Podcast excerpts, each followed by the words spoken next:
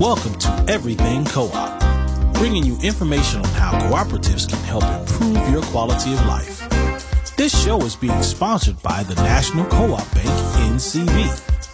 The NCB is dedicated to strengthening communities nationwide for the delivery of banking and financial services for the nation's cooperatives, their members, and other socially responsible organizations. For more information on the power of community ownership, visit ncb.coop. That's ncb.coop. Now stay tuned for your host, Vernon Oakes. Good morning, everybody. This is Vernon Oakes. Welcome to Everything Cooperative.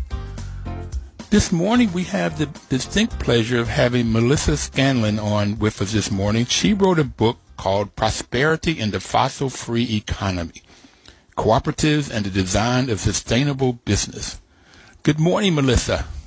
Good morning. Thanks for having me on the show. Thank you very much for being with us this morning. Melissa, why did you write this book?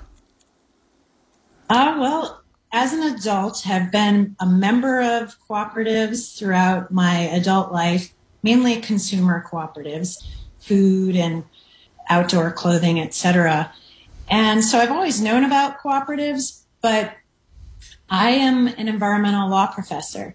And when I got to the end of my frustration point, uh, with environmental law in terms of the law not really being able to address issues related to providing us with cleaner air, cleaner water, a stable climate.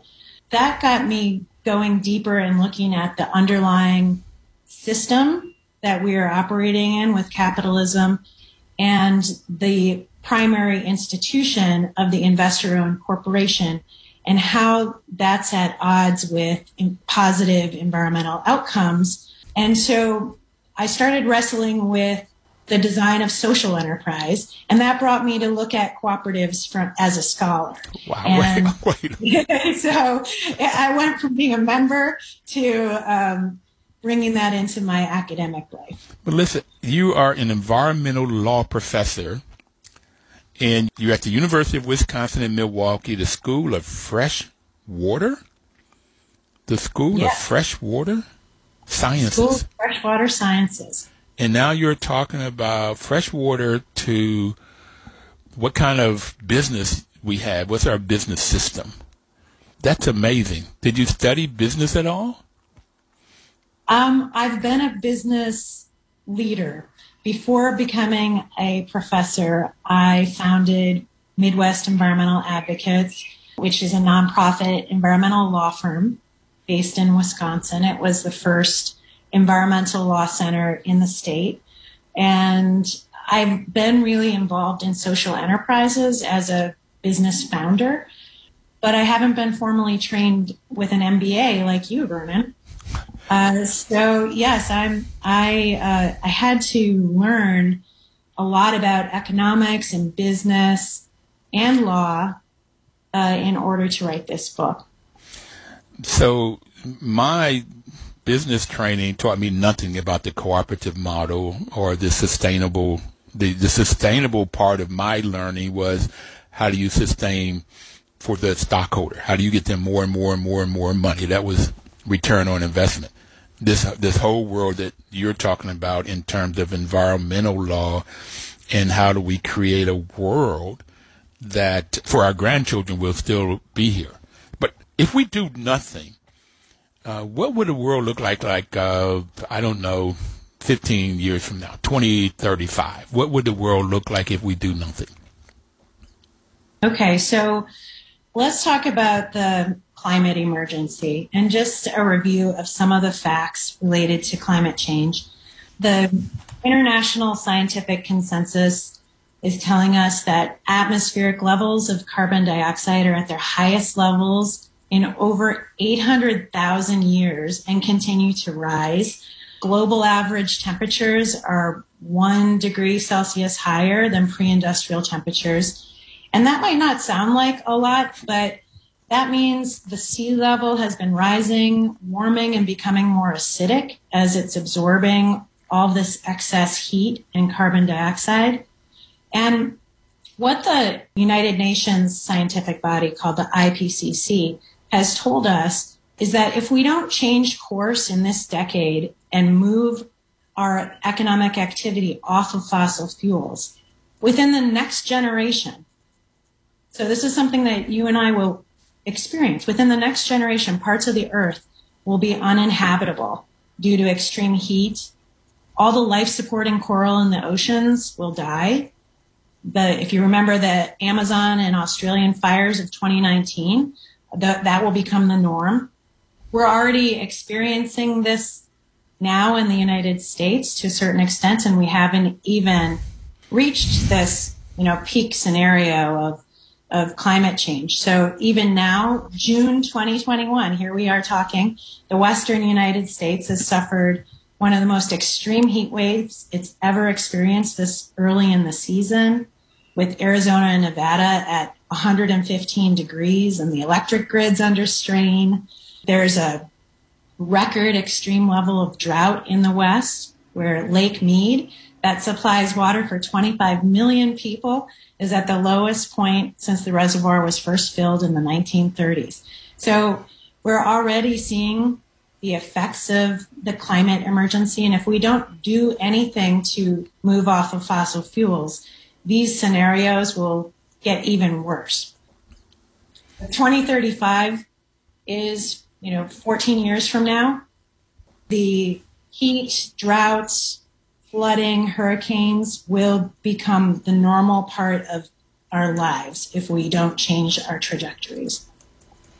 All right, so you sound like one of those movies, I don't know, scary movies of the future. Part of the planet's gone. And just as a lot of people don't believe believe that. They just don't believe that they think everything is a forest, everything is a lie, and so this whole thing about climate change is crap. I don't know if one third of our society or one half of it believe that there's no problem with climate change, and our last president was part of the reason for that. He didn't believe it. Do you have any sense of how to prove? I know the forest fires should be enough. Wildfires should be enough. Uh, starting from Katrina and then every year since then should be enough with the hurricanes. The people in Houston should say and know that something's changing because Africa is throwing us more hurricanes. okay, they're they're coming across more often. How do we get people to really understand this is truth, this is fact, and if we don't do something, if we don't start at the consumer level of doing something, this is what our children, matter of fact, you said we will see it. I'm 74 this year, so 14 years, I'll be 80. Yeah, I'm here. I'm still here. 88 years old, and we will see more and more and more of this. How do we get people, do you have any sense of how we get people to really grapple with, here's the problem? Well, it depends on where you are. And I think, you know, if you go to Europe, there isn't so much confusion about climate change. If you go to uh, countries in the global south. They're experiencing the results of climate disruption much more acutely, not as much confusion. The reason there's confusion in the United States goes back to a corporate machine of information and disinformation campaign. And that relates to, you know, keeping the investor owned corporations that are involved in fossil fuels in business. So uh, climate change is not a belief system. You don't believe in it or not. The physics is the physics. And that's where we are with the facts of climate change. What I was studying in this book was um, the private sector moving way out ahead of the law, in particular cooperatives in the private sector, addressing climate change, understanding that it is a real problem and using their business activity to address it before you get the government to come along with you. So I think what you highlight here about this confusion, it's a real problem. It has resulted in um, the United States being a bit of a laggard in terms of having laws that uh, control greenhouse gases and move us effectively off of fossil fuels. But the private sector in particular with cooperatives, has moved ahead of the law. And that's what I'm trying to emphasize in the book is showing that even when you don't have satisfactory laws, you can do a lot with the business sector to address environmental problems and to address uh, inequality, which we haven't talked touched on that, but I think another piece of what motivated me to write this book is that we have major transitions we need to make in our economy, not just related to climate. That would have been enough, right? But we also have the sustainable development goals that are unanimously agreed upon by all the countries that participate in the United Nations to address poverty and rising inequality, access to clean, affordable water, etc. So we need to have businesses that are designed to address those multiple goals uh, and not to be at odds with reaching these larger goals for society. Melissa, Dr. Scanlon, this is phenomenal. How can one get your book? First, I, I found it very readable, which I, I really appreciate. You make it really, really clear. So, how can one get your book? Sure. I, well, first, thank you for reading it, and I'm really glad that you found it readable because I wrote it to be accessible to a wide audience. I didn't want this to just be for people trained in the law or for insiders in the cooperative movement. I wanted this to reach broadly. And my book link, hopefully, you'll put on your website so your listeners can then link to it and um, ask your local bookstore to carry it, get it that way. And then there, of course, there are the, the larger chain bookstores that you can access as well. But I would recommend going to your local bookstore and uh, also to your library and ask your library to carry it. So, what is the link? Is there? What's uh, we'll put, why don't I send you the link and then you can have it on your website. Yeah, we'll put it on our website. That, that's easy. I'm I'm wanting to let people out there know, like real early in this program, how they can get it. So if you go to co-op, C O O P Verde V E R D E dot wordpress dot com, you can access information about my book, a link to it, way to contact me. You can see some of my blog posts about the case studies that have some photographs from my site visits. Okay, so is C O O P V E R D E. That's a Spanish word, maybe? Yes, verde mean verde is green in Spanish. Green co-op. Okay. Uh, coopverde.wordpress.com. Okay. We're going to take our first break here in a, in a couple seconds, but we talked about what the world will look like in 14 years if nothing is done. We've talked about law, we've talked about business, we've talked about chemistry, we've talked about physics. So we're going to come back and and talk about what the world will look like if we do something in 14 years, and it's right critical now. Uh, so please stay tuned for that. But we're going to get into some case studies in her book. She talks about some case studies looking at the cooperative model. And I'm just really curious to know a little bit more about how you got into this cooperative world. We'll talk more about that when we get back. Please don't touch that dial.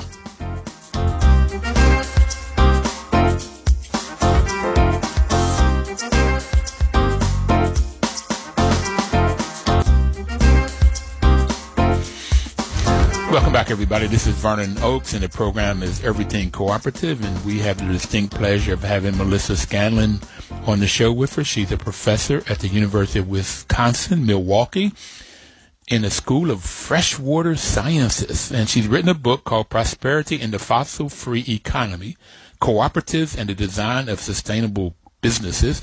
And in the first segments, we talked about law, we talked about business, we talked about the economy, Oh, we talk about chemistry and physics. I want to know right now, Melissa, you, you start off with prosperity in a fossil free economy. What do you mean by prosperity? Okay, thanks for asking that. So, moving the world off fossil fuels and powering all our systems on renewables is going to require the government to design economic stimulus programs as we move out of this pandemic that align with that. And we could take this opportunity to reject business as usual and rethink how businesses can be organized to produce broadly shared wealth. We could prosper while we transform and move off of fossil fuels. And our choices are going to involve trade offs between how quickly we mitigate, which means reduce climate change, how um, how quickly we do that will will result in how much adaptation we need to do to disruptions like hurricanes and floods, how much suffering people are going to experience, and whether or not we can prosper. And the more aggressively we mitigate greenhouse gases and move off fossil fuels in this decade, the less we will need to adapt, the less we will suffer. But what if our approach also meant we could prosper? So I put prosperity into this title because to prosper in this next economy is going to involve taking the democratic political experiment that we have had in this country to the next level and building a democratic economy, one that's of the people, by the people, and for the people.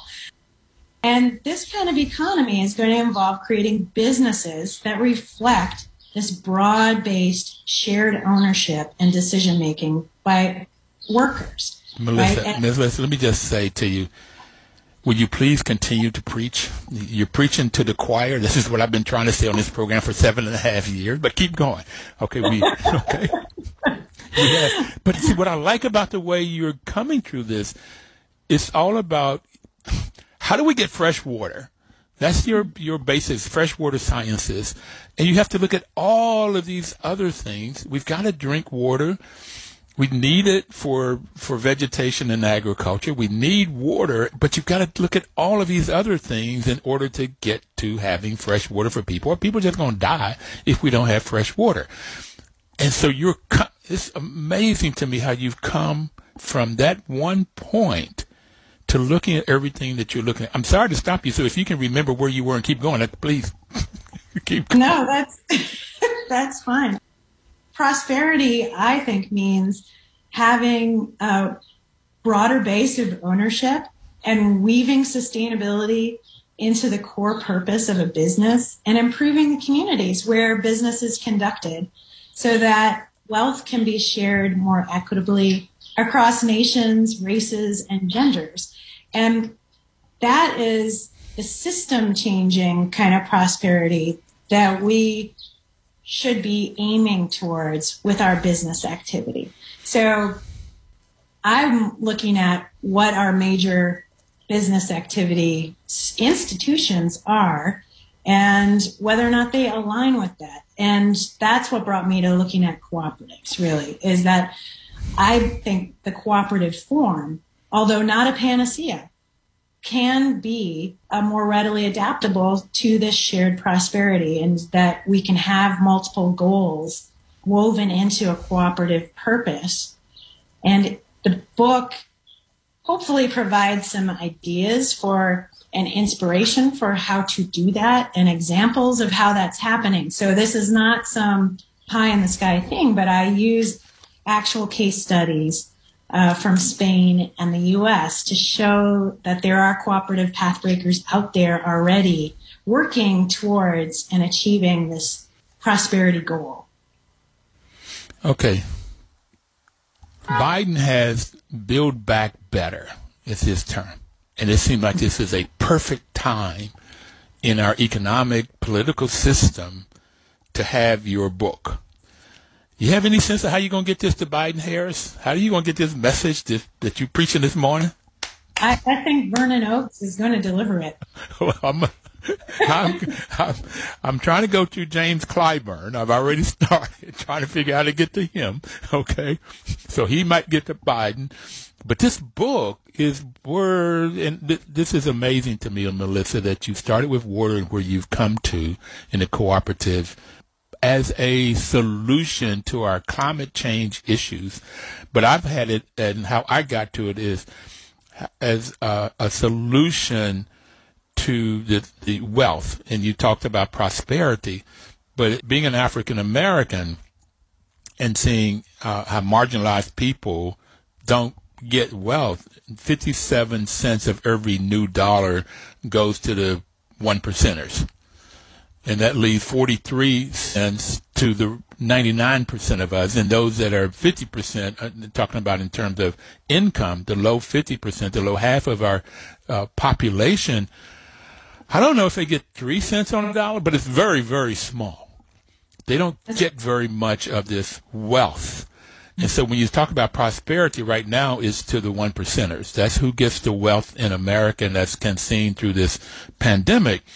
And so I've and, looked at the and, and I want to add on to what you're saying, Vernon, that wealth in the United States is really unequal based on race and ethnicity. Mm-hmm. And the Urban Institute analyzed data on wealth from 1963 until 2016 and showed a gap uh, during that entire period. So in 2016, the average white family held seven times more wealth than a black family and five times more than a Hispanic family. So not only is there uh, a great disparity overall, but then when you break it down by race and ethnicity, you see these disparities. So um, that's a huge issue to address. And another measure of inequality is the income gap between CEOs and workers in the same company. And that has grown by an order of magnitude since the late 70s. So 1978, that gap was 30 to 1. But by 2013, it's 300 to 1. And these are areas where cooperatives are really equipped to address these inequalities through their uh, membership and through their their um, compensation policies one of the hallmarks of the cooperative pathbreakers that I study in this book is that they, they had caps between the highest and lowest paid people within the companies. And um, that led to a greater sense of shared equality within the cooperative. That is phenomenal that you, you went there. My stats are a little bit different from yours. I have it that the wealth of a family of four in the U.S., and I don't know if it was I don't know my source, so yours.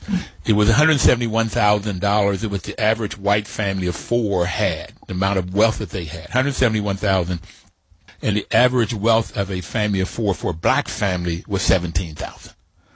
Okay, so it's ten times. You said seven, so we won't yeah. argue about it. We know it's huge. This wealth gap. Yeah. If it's a black female head of household, their net worth was negative six dollars. So they had more liabilities than uh, assets. They mm-hmm. owed more than they owned. If you were, and there's a lot of single family black women head of households in the U.S., unfortunately. And I think it starts from slavery on the way through. But we won't get into that social issue right now.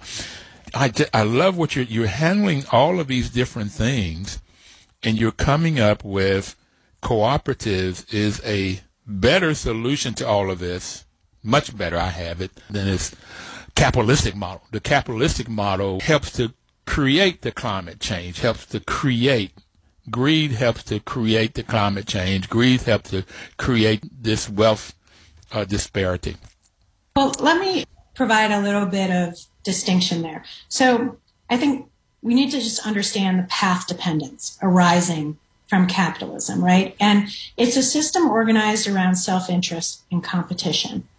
And it is not, I am not saying it's uh, that capitalism is all bad. Cooperatives can coexist within a capitalist system. But what we're in today is what I think some people have termed hypercapitalism. And this is kind of capitalism on steroids. So where producing financial returns for investors is the singular top priority.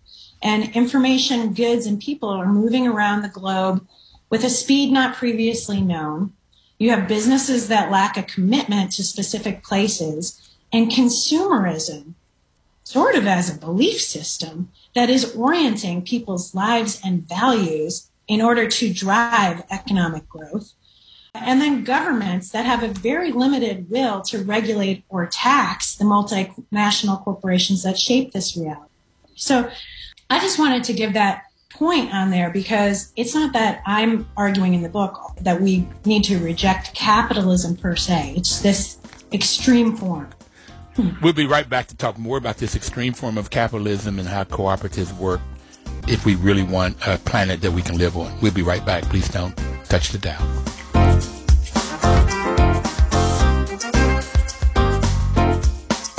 Welcome back, everybody. This is Vernon Oakes, and the program is Everything Cooperative. You know, the co-ops are much different Melissa, when you when we finished last time, you were talking about the single focus of the capitalistic model, and this is what I got at, at Stanford. Every decision was based on what's the best ROI, what gives the stakeholder the best return on their investment. Every decision, I mean, that was it. What's the highest return on investment, and that led to short-term decision making. But in the co-ops, there's the values and principles. It doesn't make a difference of what the name of the business is. They could call themselves a co-op, but it really makes a difference if they're living by the values and principles of cooperation. So there are seven principles, and they are volunteer and open membership. It doesn't make any difference of what you look like, where you from, what's your religion, what's your political affiliations. The second one is democratic member control. Democratic member control is one member, one vote. The third one is member economic participation. There's normally some money you put in, and if there's a surplus or profit, there's money you get back, and the members decide how much. There's autonomy and independence. That means they have to have control. Government can't have control. Anybody that loans them money can't have control. The members must have control. And then there's the fifth one, and this is what I loved about co-ops when I first learned about them, Melissa, is education, training, and information. Mm-hmm. Uh, that you're constantly being trained, you're constantly being educated. And so it, it's almost like just in time information. You need the information, you get the information you need to make that decision. And a lot of times they were long term decisions. The sixth one is cooperation among co ops. That's people working together as opposed to this competition. And then there's concern for community, which is the seventh principle. So social responsibility is built into the DNA. And I like the the, the values relate to these seven principles, but the ethical values of honesty, openness or transparency, openness, social responsibility again, and caring for others. I like to call it caring for one another, the golden rule. So these are the principles. How did you find that these principles? You talk about them a lot in your book, which I really know you you get what's at the core of cooperation. But what do you find how these principles help with sustainability and climate change and all the things that you were talking about earlier to help us that we will be able to live after 2035? So I think these shared international principles and values are one of the biggest distinguishing features of cooperatives uh, compared to an investor owned corporation, which, as you were saying, Vernon, uh, when you're taught in business school, that the primary focus is profit for cooperatives, which you're not taught about in business school generally. The focus is multi pronged and is based on shared values and ethics across the world, which is really just a fantastically rich basis on which to build a business. And principle seven, concern for the community, is the locus of environmental protection uh, for cooperatives and understanding that that means working for the sustainable development of the community in which the cooperative is based, but also the communities with which you're interacting um, beyond the local. So, what I found in my case studies is that the cooperative pathbreakers, the sustainability pathbreakers, incorporate these principles into their bylaws or articles of incorporation. And they use this legal design to give greater purpose to and focus to their day to day operations. And it helps them move beyond what the general laws of society might tell them about equity with workers or protecting the environment. if they have really strongly articulated the cooperative values and principles in their legal design, they're more the the pathbreakers that uh, generally did that, and then they generally would spend time figuring out how to implement that into their internal policies and and influence the the structure of their business and the focus of their business. So you talked a little bit earlier about how you got to this. Did you know about co-ops when you were a child? I didn't learn about co-ops until I was 40 something when I was managing housing co-ops. And at Stanford, they didn't teach it in the MBA program, as you just said. And I later found out that Leland Stanford, who gave money and land to start Stanford, was a senator and he had laws that he had created to, for the Senate to pass to enhance worker co-ops and they never got passed. And he wanted Stanford to teach co-ops and it's sad that they don't teach it. I think it's a good place for them to take that up in their mission. But it's like you belong to co-ops, or how, how did you really get to this co-op world? How did you get here?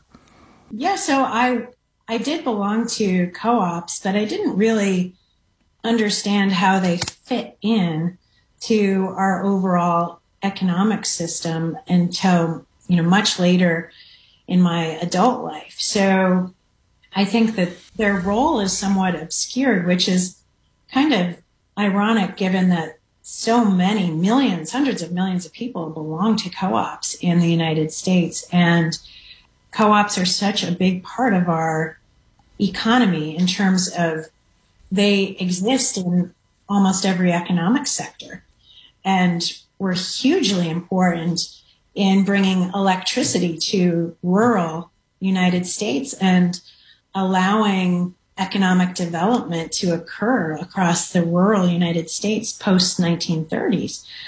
So you mentioned that that education feature of the cooperative principles, and I think we do really need to emphasize that. We need to do more education about co-ops, and I know the International Co-op Alliance has a common brand that can be used, but a lot of co-ops aren't even using it.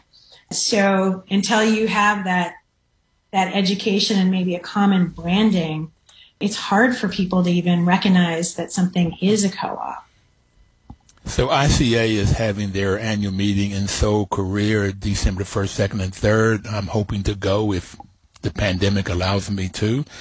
And you loan me the money, Melissa. Uh, and second, the U.S. main co-op group is NCBA, National Cooperative Business Association, CLUSA and they're having their annual meeting in October. I think it's the first week of October. I don't have that date memorized, but there is on the impact, the co-op impact. Are you going to that this year? I've been there. This I think this is their fifth time that they're having it, and I've been to all of them. Are you going to go to the either of those? I am going to that. That is starting October fourth. Okay. And it goes all week, and I'll be um, talking about my book at that conference. Fantastic. Well, October 7th is my birthday. That's when I'll be 74. October is the month that we started this program eight years ago now. October is co-op month. October is the Impact Conference. So October is big in my life. It's, it's huge. Sure is. So you were talking about the different types of co-ops. So re- real quickly, there are four s- sectors, co-op sectors. I have it, and it depends on who owns and controls the business. If it, business is owned and controlled by the employees, it's called a worker co-op. And therefore you can have any business you can think about could be a worker co-op. It could be owned and controlled by the uh, employees. The second type is if it's owned and controlled by the people that uses the products or services. Those are called consumers. They use the products or services. That's a consumer co-op. And that is housing co-ops or consumer co-ops. Again, that's where I learned about co-ops. Credit unions, financial institutions are consumer co-ops. The people that make their deposits own the business. Rural electric co-ops. And that's where you get the largest number of cooperators. And I have it as 140 million with for University of Wisconsin study that was done several years ago. And then there's marketing co-ops, and that's when a group of people or a group of businesses come together to market their products. And sometimes they're called producer co-ops because they may add value to them. Land Lakes, Ocean Spray, Cabot Creamery, these are all examples of marketing co-ops. The farmers will bring in their products to this business and they will add value to them or they will market it. Could be a Wisconsin farmer whose milk ends up in New York or California, where the farmer couldn't do that, but this business could. And then there's the purchasing co-op. The farmers are using this like the marketing co-ops. A group of farmers, group of businesses come together and they purchase what they need. And because they're buying in bulk and they have a business to study it, they normally get higher value products with a lower price. So these are the different types of uh, four segments of co-ops. And yeah, and even you know large corporations like Taco Bell and Subway participate in these purchasing co-ops. I think separating them like you did is really useful. One of the interesting things that I saw in the Spanish cooperatives that I was studying is that there were um, they were more um, adept at creating hybrid ownership structures where they would have different classes of owners, consumers and workers, for instance, coexisting within the same cooperative, and that that provided a a, a different model than sometimes we see in the United States. But I like to think about this as co-ops creating platforms of participation. So wherever it makes sense to um, band together, uh, a cooperative could be the the right organizational entity uh, to do that to serve the members. And um, the way you've classified these members into producers and workers, et cetera, is is really helpful to think about that, and then to also think about how you can have hybrid memberships where people can participate. Well, a lot of people know about Ace Hardware, but they don't know it's a purchasing co-op that they've joined together and they buy so they can compete against the Home Depots or the Walmarts. So these little mom and pop stores can compete buying higher quality at a lower price and they can pass that on. And then there's the food co-ops. Food co-ops normally started out as consumer co-ops where the people and Matter of fact, you're like this, Melissa. I was told when I first got started that blacks were not into co-ops. That was white hippie people eating tofu. They were the ones that were into co-ops. And wow. it was a lot of food co-ops and hippies that got into it because they, they wanted better food, better quality food, organic foods, and they would form. But now there's hybrids. A food co-op could be a worker co-op or a consumer co-op or the hybrid that you're talking about. I've seen right. a few of those. And the other one I wanted a purchasing mark purchasing marketing co-op. Artists are beginning to use those more. There's a group of black women in Pittsburgh, and they call themselves Ujamaa. And they, some of them make jewelry, some of them do painting, some of them do clothing, and they form this co-op together so they have a storefront. Any individual artist could not afford a storefront, but together they could. They have a right. web page, ujamaa.coop, and you can go there and buy this phenomenal artistic work.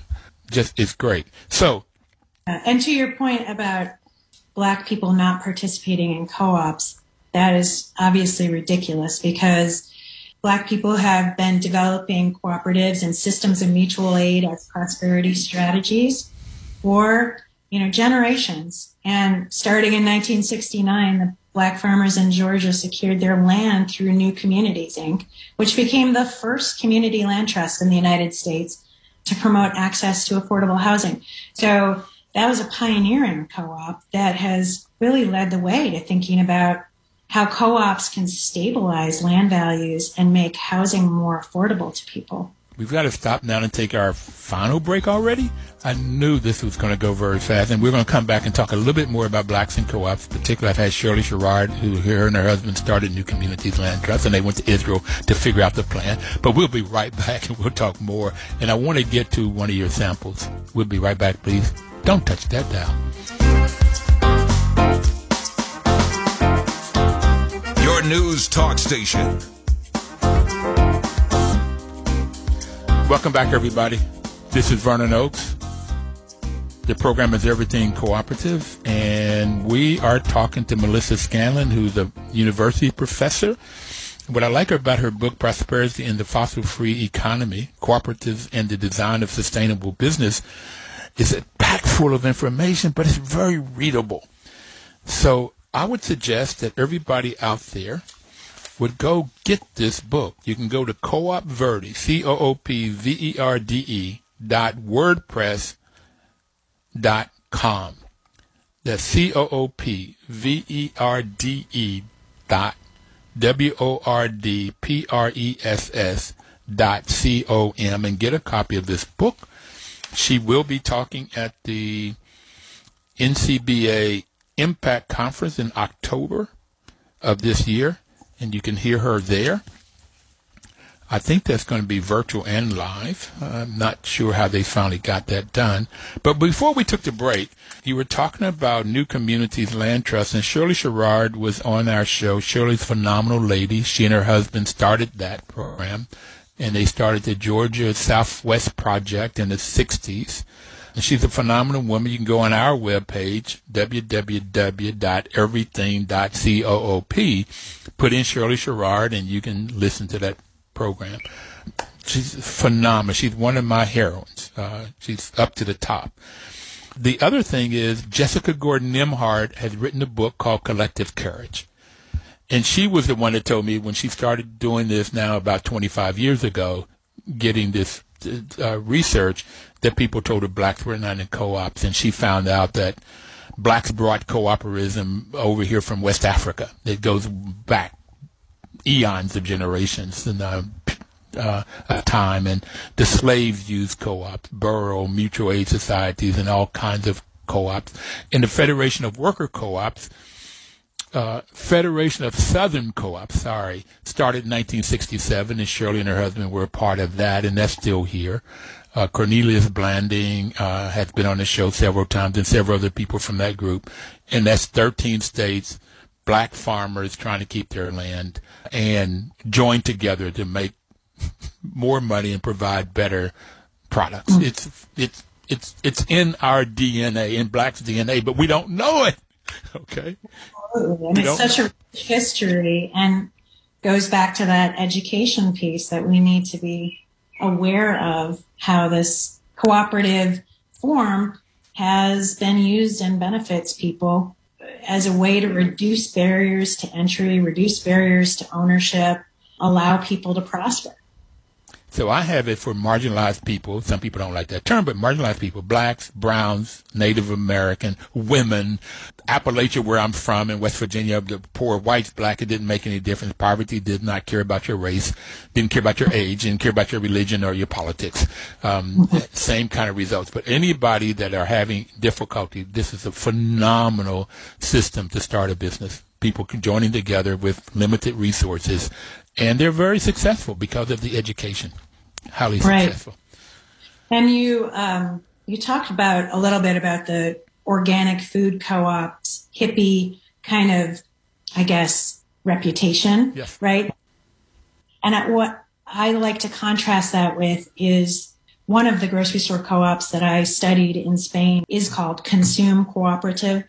And their purpose was to provide food at an affordable price to address a really high rate of inflation when they formed at the uh, in the 1970s in the Valencian community of Spain, and they have grown to be just a massive force uh, to compete with these big box chain stores, chain grocery stores in Europe. So it's it's really fascinating to see that a co-op can be at a much food co-op can be at a much larger scale and was motivated from that same kind of economic founding that you're talking about vernon uh, as it relates to low income addressing the needs of low income people.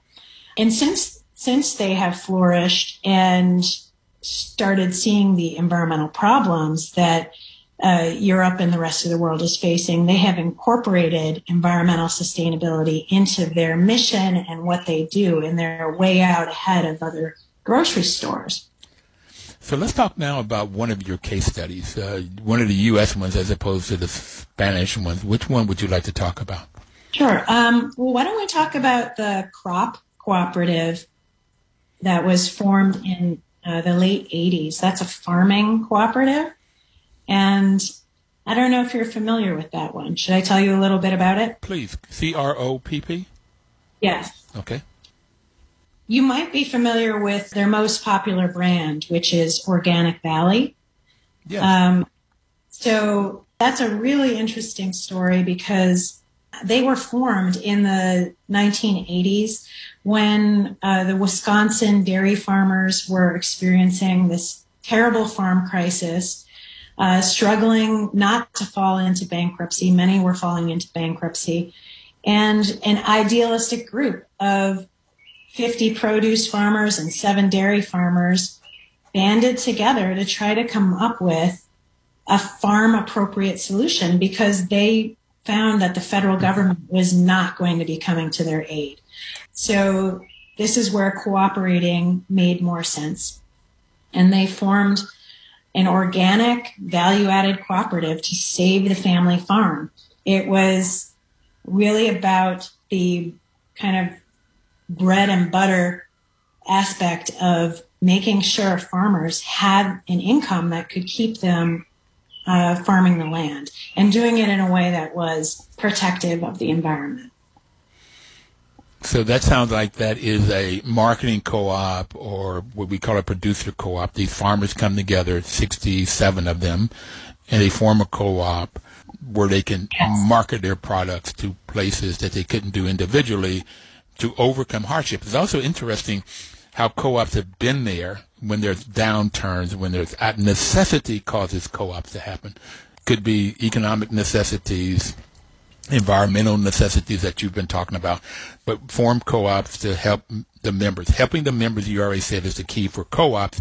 We're in a cooperative, in a, in a capitalistic model is how you help the shareholder, uh, who may That's not right. even live in that community, who may not even live in this country, um, but they have the capital and they invest in it. And the whole idea of that business is how to make them more profitable, more more money. Where the co-op is, how do you help the members? In this case, it's the farmers. Right, and they essentially were forging this co-op at a time when there wasn't really a market for organic dairy. And so they set the price at a level that could keep farmers farming. And it proved to be a very successful strategy. Uh, so by 2019, when I did the interviews with their uh, former CEO, who was their founding, a founding member, they had more than 2,000 organic farmer members spread across the United States, um, 31 states. And they were the first organic foods company to earn a billion dollars in annual revenue. So it, it proved to be a very successful model and a way to create a platform that then could expand across the United States to share wealth with, you know, over 2,000 farmers. Um, I just went under, I looked, I Googled C-R-O-P-P cooperatives and I came up with farmers.coop. I put in CROPP.coop, but it's farmers.coop is their web page. And they say 85% of crop farms have 100 cows or fewer, which is smaller. So, okay. What did you find out about them? What, what, as it relates to environment and how we help the climate, what did you find out about them? What, what did your research tell you? So they were, of course, pioneers in organic dairy products. And then they started using and advocating for pasture raised cows 25, 30 years ago. And now we're finding out that uh, growing perennial grasses is extremely important in terms of locking up carbon in the soils and you know sequestering it taking it out of the air and sequestering it down into the soil so it's less harmful. And it's also really important for water quality. And these farmers have been doing this uh, way out in advance of what getting any kind of societal recognition for it. Uh, the CROPP co-op also really supported their farmers in, tra- in energy efficiency. So reducing their energy demands. They were teaching farmers about how to how to grow their own energy by growing sunflowers and then distilling that down into biodiesel to run the tractors. They were really instigating installations of solar power across the farmer base. Um, and at their headquarters, they're 100% operated on renewable energy. And, none of that, of course, is required by law to do that. So again, they were able to use this values driven cooperative model, farmer driven about returning um, a financial benefit to the farmers, but use that in a way that also promoted these environmental sustainability goals and they're way out ahead of the industry. Less than a minute. What message you want to leave people with? Did you say that's the message I want to leave people with? What What message do you want to leave? If you have thirty seconds. I would say that um, one of the important things to recognize in co-ops is that not only are they historic, they've been around for 200 years, but they are extremely, extremely relevant. Extremely relevant. We're going to stop there. Thank you, everybody. We'll see you next Thursday and see Melissa at the Capital Impact. Live cooperatively.